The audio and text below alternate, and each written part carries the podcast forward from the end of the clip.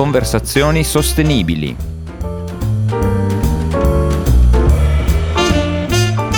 Buongiorno a tutti cari amici e cari amiche, eh, siamo con un nuovo episodio di Conversazioni Sostenibili, anzi oggi dovrei dirvi eh, Guten Tag forse perché siamo eh, in collegamento con una, un'amica che si chiama Carla Cixi. Ciao Carla, come stai?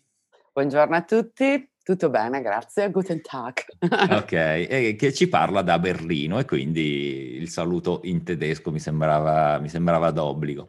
Dunque, perché parliamo con Carla? Carla eh, innanzitutto vive a Berlino da parecchi anni dove eh, insegna, è una docente di italiano, si occupa di arte, eh, svolge anche, come dire, lavoro, un lavoro Uh, possiamo definire part-time, forse ce lo dirà meglio lei, di stilista, crea, crea abiti, insomma si, si, dà da fare su diversi fronti.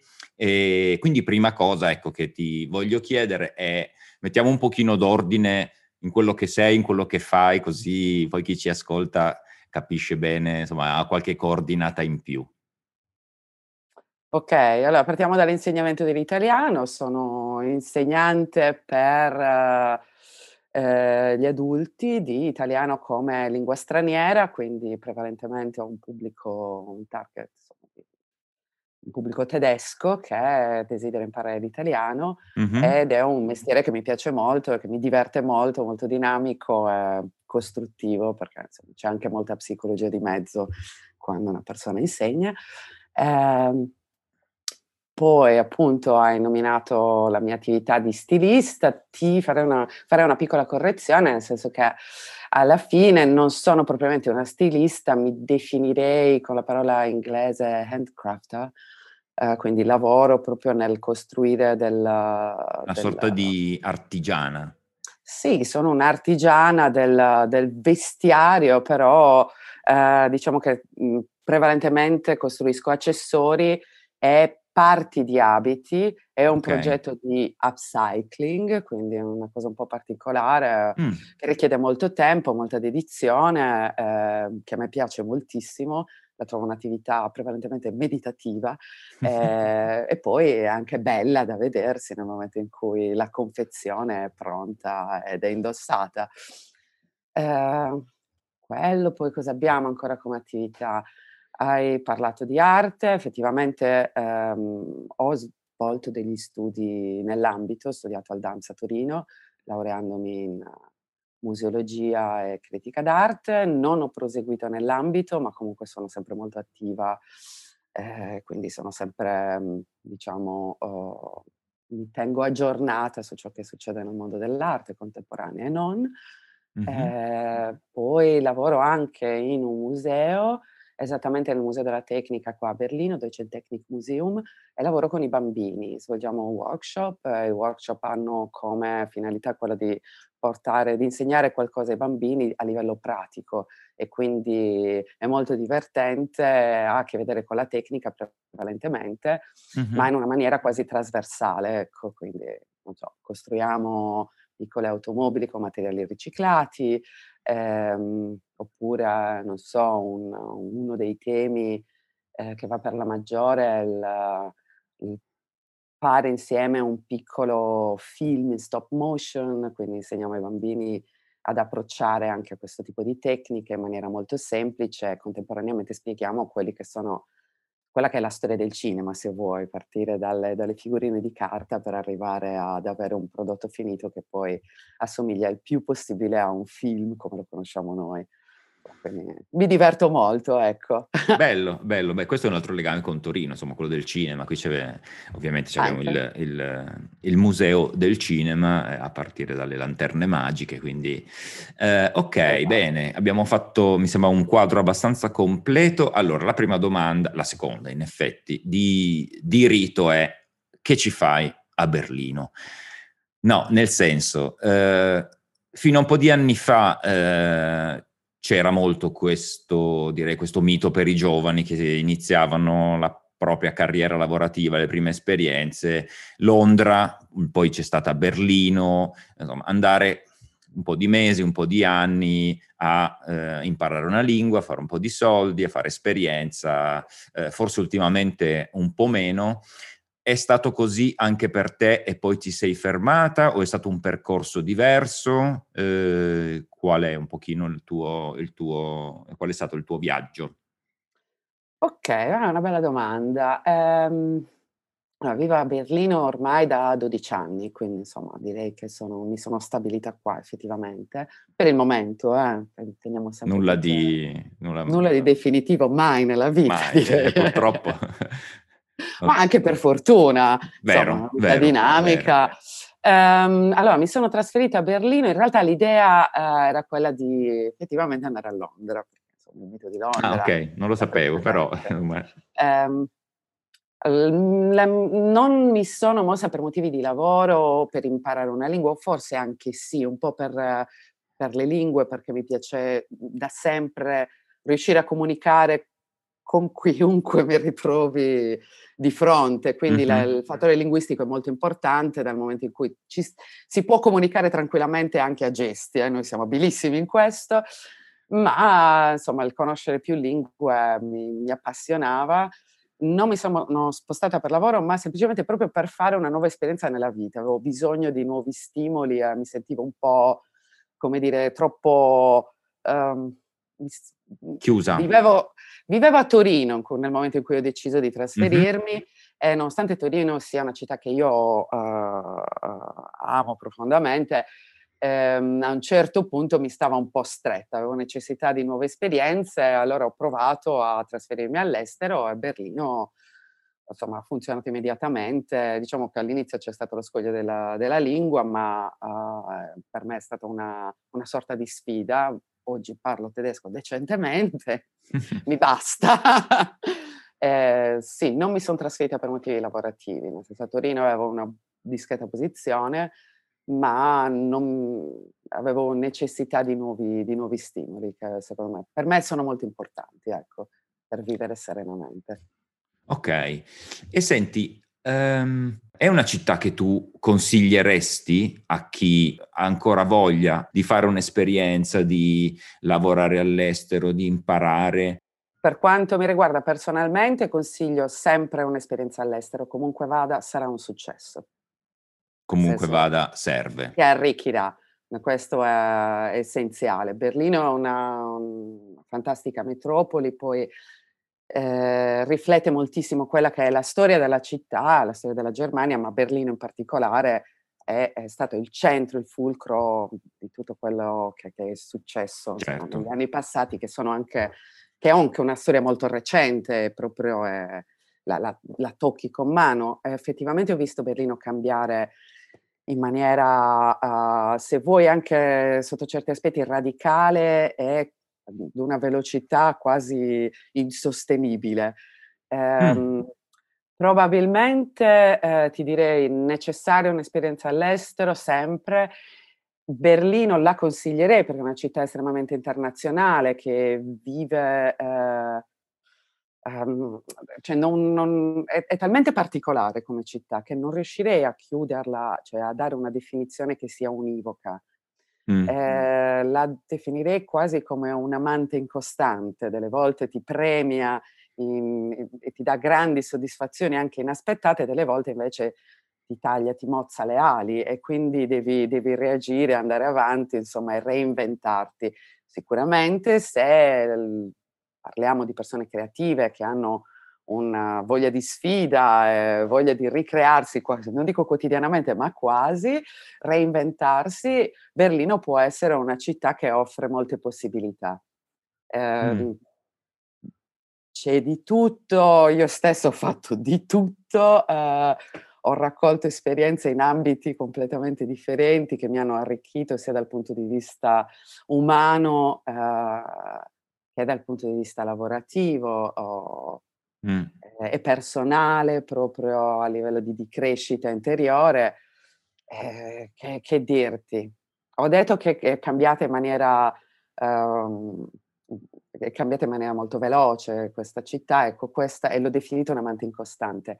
Berlino ha da sé questa croce delizia, per cui è una città in crescita perché rinasce eh, negli anni, nel, nel, 1990, dopo la caduta del muro, cade nel certo. 89, nel 90 iniziano questa ricostruzione, questa, rendiamo la capitale, insomma inizia quasi una sperimentazione sociopolitica eh, n- nella pratica e questo ha delle conseguenze molto importanti sia visivamente, nel senso hai difficoltà a trovare dei punti di riferimento, probabilmente solo la Fernsehturm che rimane lì, il resto varia in continuazione, quindi ti ritrovi in, in un ambiente che, eh, che, che, ti offre pochi riferimenti anche visivi. E da italiani, oppure una cosa che ho ritrovato anche nelle, nelle persone che provengono dal, dal, sud Europa, abbiamo questa abitudine a trovare dei riferimenti che sono anche visivi, che possono diciamo, aiutarci a trovare una certa stabilità interiore.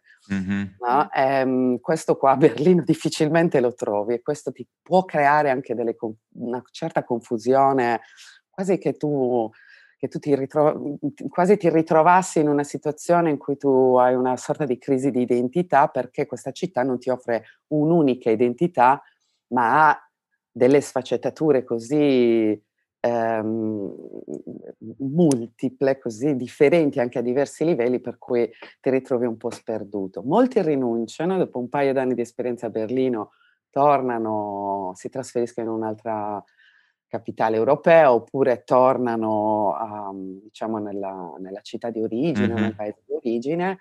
Eh, se riesci a superare questo, diciamo, questo piccolo ostacolo iniziale, eh, io direi che Berlino è una città che può offrirti molto, cioè puoi sfruttare questa sua, uh, questo essere suo, questo suo essere multi, multiforme. multiforme. Diventa, nel senso tu ritrovi il tuo essere te mm-hmm. rispetto al resto e quindi tu puoi sfruttare questa, questa struttura variegata quasi a tuo, a tuo favore, a tuo piacimento ho lavorato dall'ambito del cinema al, appunto, al museo, passando per i call center, cioè, no?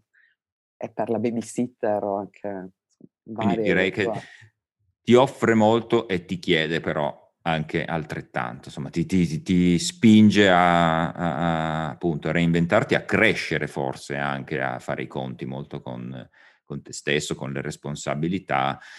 Uh, senti, alla fine siamo, divent- Concordo, sì. siamo diventati super filosofi. filosofi. ok, pubblicheremo presto un libro su come vivere a Berlino. Berlino. E invece un po' più, più prosaicamente, qual è la cosa più bella di Berlino? È il fatto che sia una città multiculturale.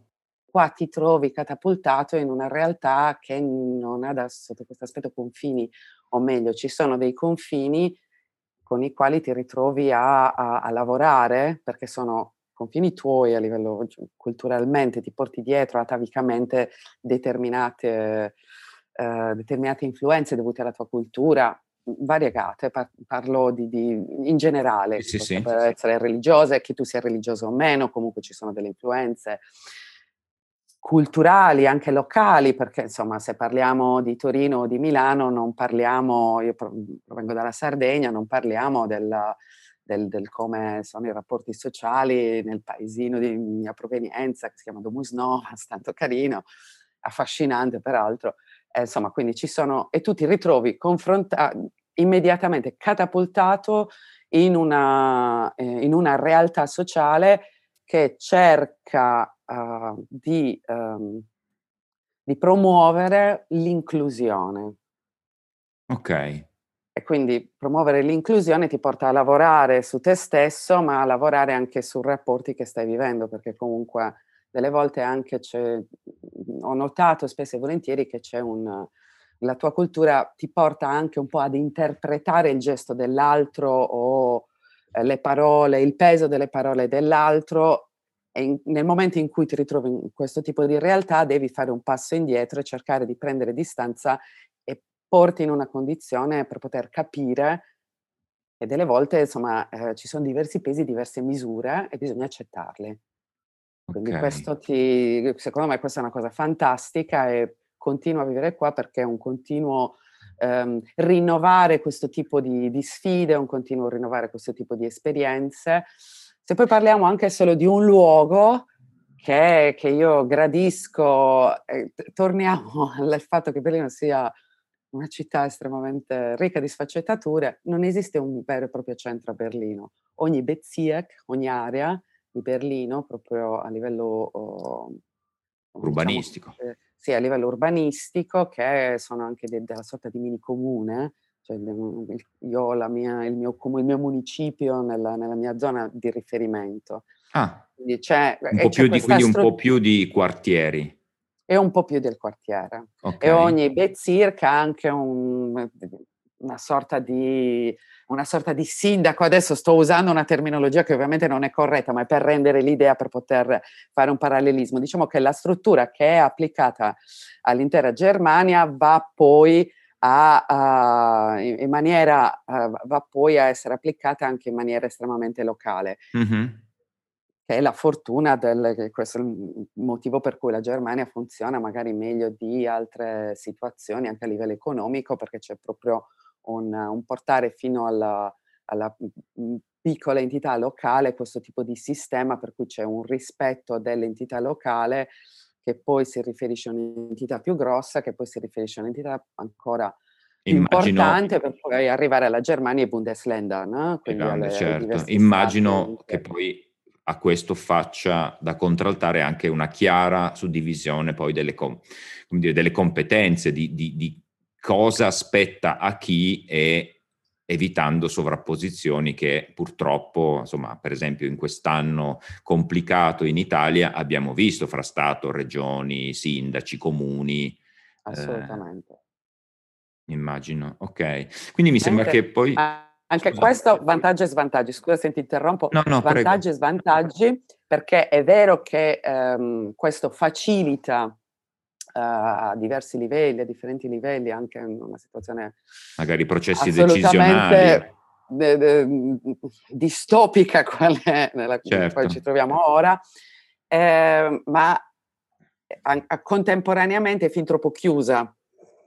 Quindi, insomma, uh, vantaggi e svantaggi. Insomma, ad esempio, una figura la, lavorativa come la mia mi faccio impazzire, perché allora che cos'è lei? Nel senso, definiamoci. Ah, okay. E ma sono questo, ma anche questo, e per la... loro è oddio, aspetti, dove in la quale, metto? In quale casella la inserisco? In uh, e invece, prima di arrivare a parlare dell'ultima, insomma, di eh, arrivare all'ultima parte, Berlino o la Germania, ma forse soprattutto Berlino, dal punto di vista appunto dell'ambiente, della sostenibilità, a tutti i livelli, che cosa succede ecco, a Berlino da questo punto di vista?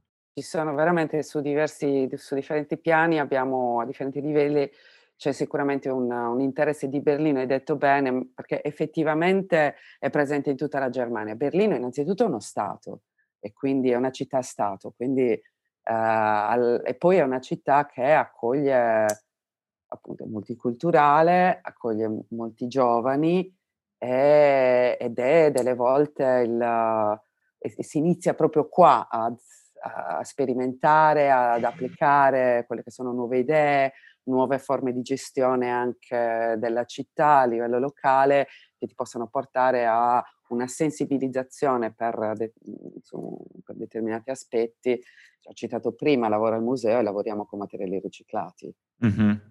Quindi abbiamo, c'è già un, c'è un, tentativo proprio di portare... Fa un, po da, fa un po' da laboratorio per la Germania. Educare, educare anche ai bambini, perché sono le nuove generazioni, cioè dobbiamo pensare Ecco, un altro aspetto, adesso scusati, poi ti lascio proseguire, un altro aspetto, oltre al cosa si fa a Berlino, mi interessa capire se ci sono dei meccanismi, quali sono i meccanismi con, mm. con i quali poi eh, l'amministrazione o, respo- o chi si occupa di queste cose cerca di trasmettere, di coinvolgere la, eh, i cittadini, nel senso ci sono dei meccanismi premianti, c'è invece un sostrato di, ehm, dire, di sensibilità fra chi abita a Berlino che rende tutto più facile, rende le, la, le persone eh, molto ben disposte ad, ad, adeguarsi, a cambiare abitudini. Mm, terrà in considerazione entrambi gli aspetti. Sicuramente, eh, appunto citando il fatto che sia una città piena di giovani, giovani famiglie, c'è molto interesse, molta apertura per il nuovo e quindi ehm, è molto più semplice a livello di amministrazione locale proporre determinati cambiamenti perché vengono uh, accettati, eh, ben visti. Ah, finalmente, uh, ad esempio, c'è un... Uh, l'acqua, l'acqua è una cosa importantissima. Allora, ad esempio, ehm, io consumo uh, per, per, questioni di salute, acquisto acqua. E anche io sono stata portata ad acquistare acqua eh, in bottiglie di vetro. Mm-hmm. Eh, perché è vero che qua c'è il riciclo della plastica e quindi tu puoi riportare il vuoto, cioè il vuoto a rendere, quindi eh, una, bottiglia, una bottiglia di plastica, tu paghi una bottiglia di plastica 25 centesimi, quindi al costo del, del, prodotto vengono aggiunti questi 25 centesimi, ad esempio per la bottiglia di vetro sono 8 centesimi, uh-huh.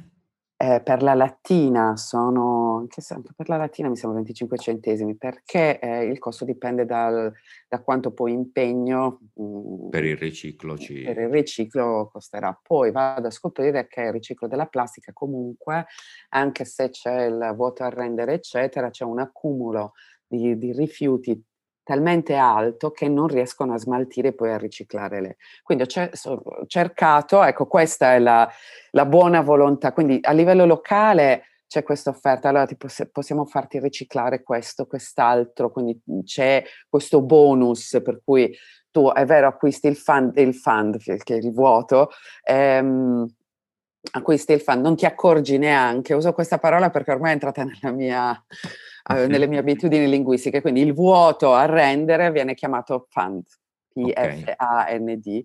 Eh, è vero, tu lo paghi, ma neanche ti accorgi perché 25 centesimi non fanno una grande differenza nel, nell'acquisto, però poi nel momento in cui lo riporti ti vengono restituiti questi 25 centesimi. Ciò nonostante, poi però anche a livello locale ti dicono attenzione però meno plastica consumi, più ci fai un favore. Allora ti mettiamo a disposizione o oh, eh, cerchiamo di favorire le start-up e le aziende che distribuiscono eh, l'acqua a domicilio, così tu non devi sobbarcarti il peso di acquistare sei bottiglie d'acqua eh, minerale in vetro, che comunque te le devi trasportare.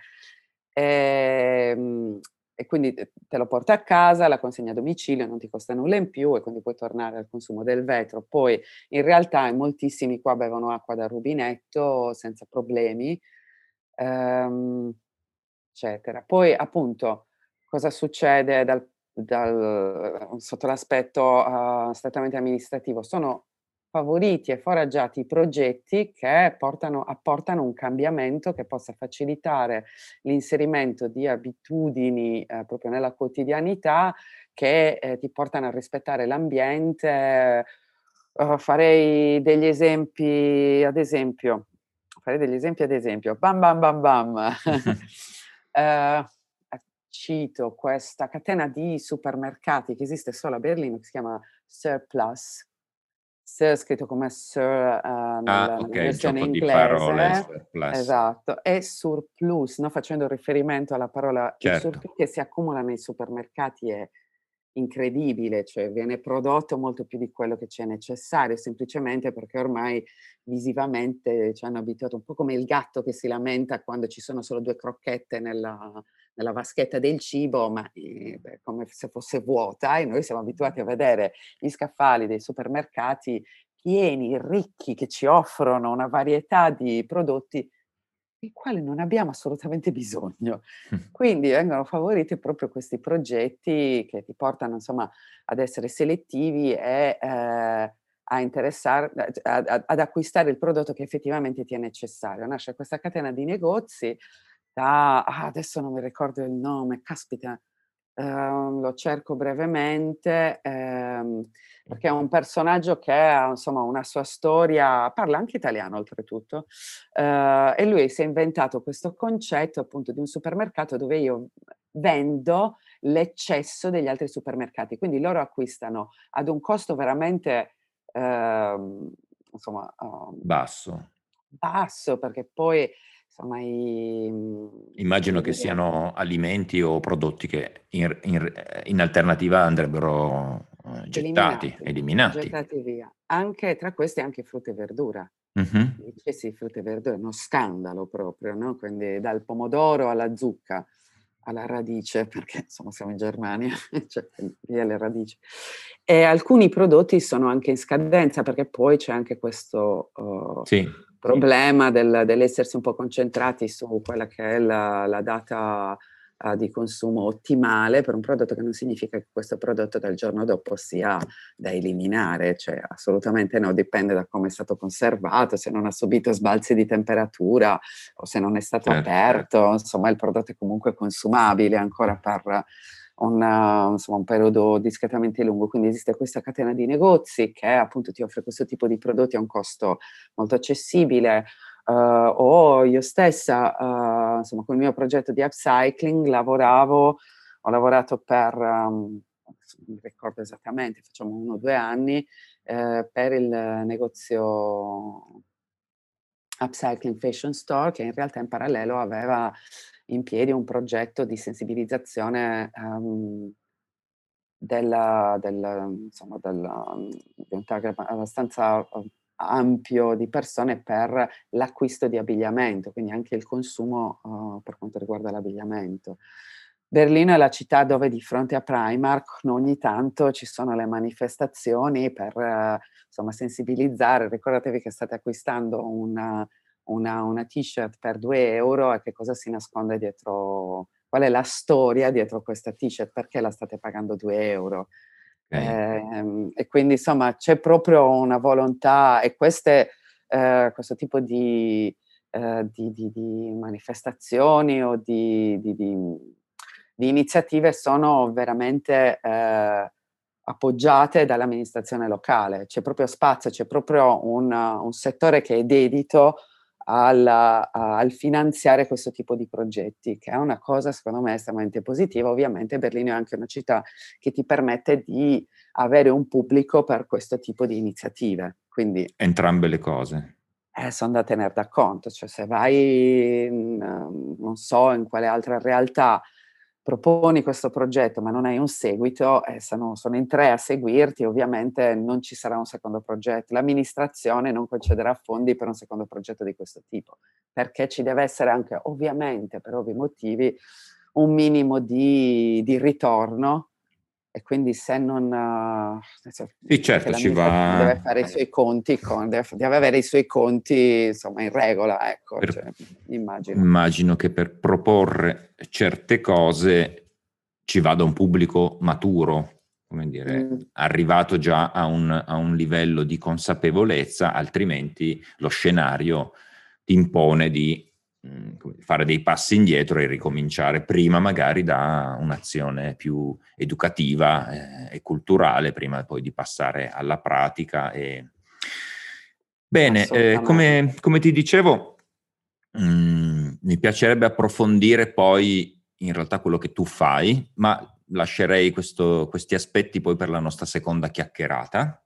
Okay. Eh, e, in questo, e adesso eh, passerei a farti quelle ehm, brevi domande che chiudono eh, ogni, ogni puntata di conversazioni sostenibili. E quindi di ambiente, di sostenibilità ne abbiamo parlato molto. Eh, la prima cosa che ti chiedo è, per te, a livello individuale, a livello personale, che cosa significa ambiente? A che cosa lo associ?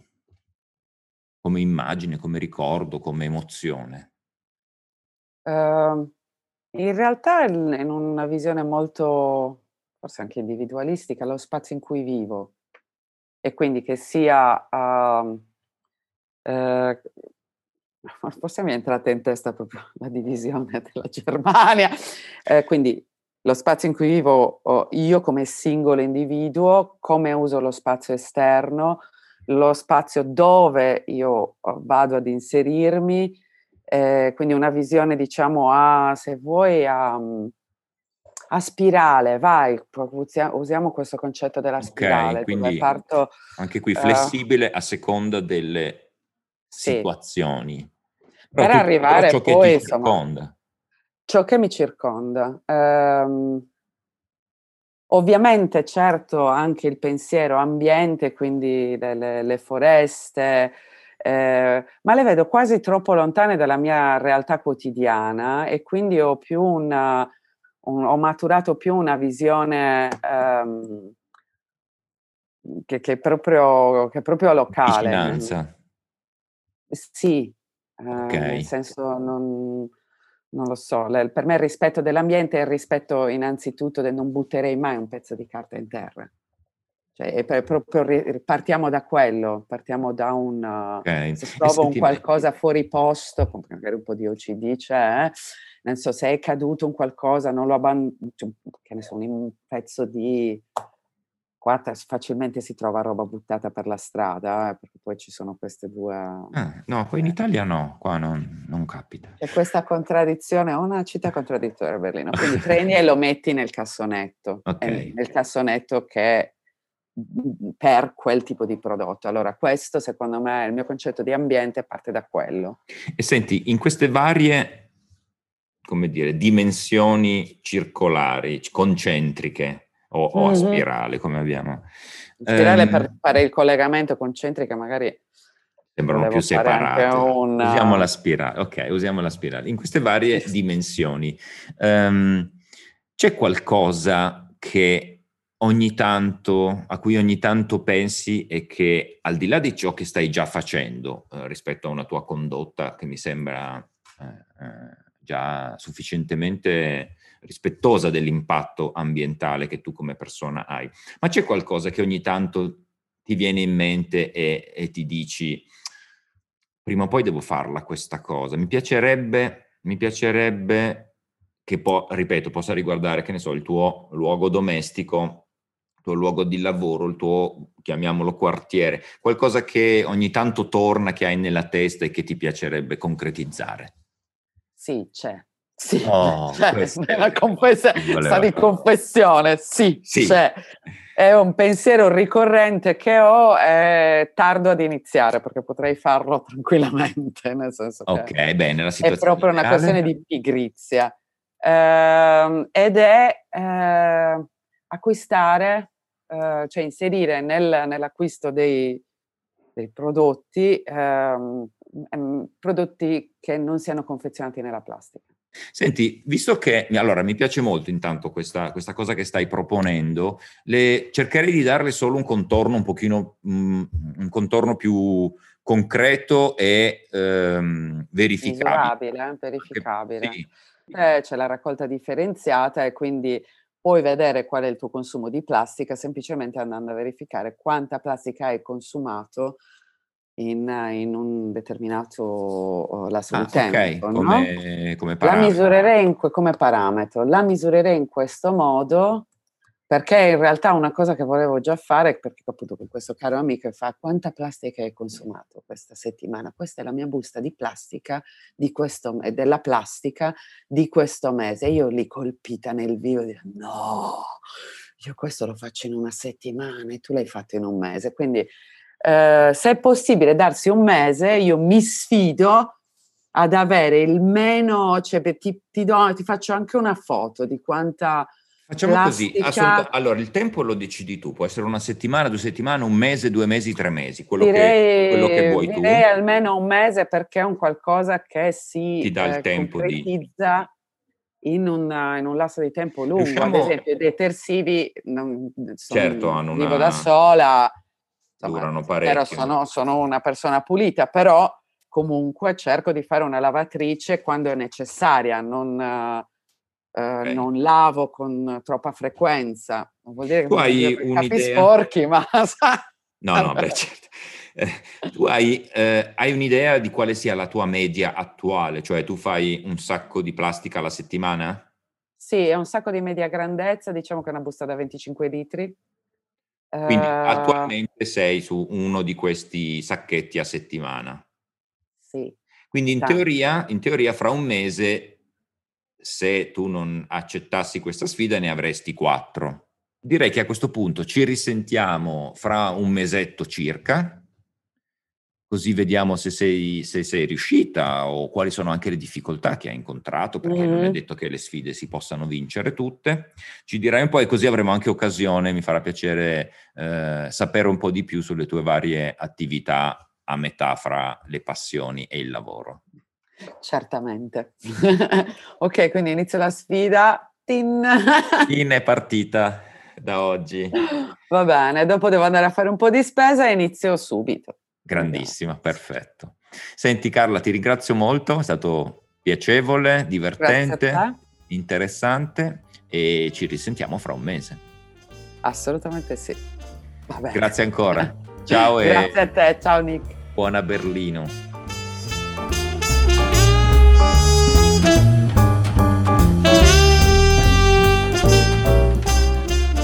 Conversazioni Sostenibili vi dà appuntamento al prossimo episodio e non dimenticate di iscrivervi al podcast.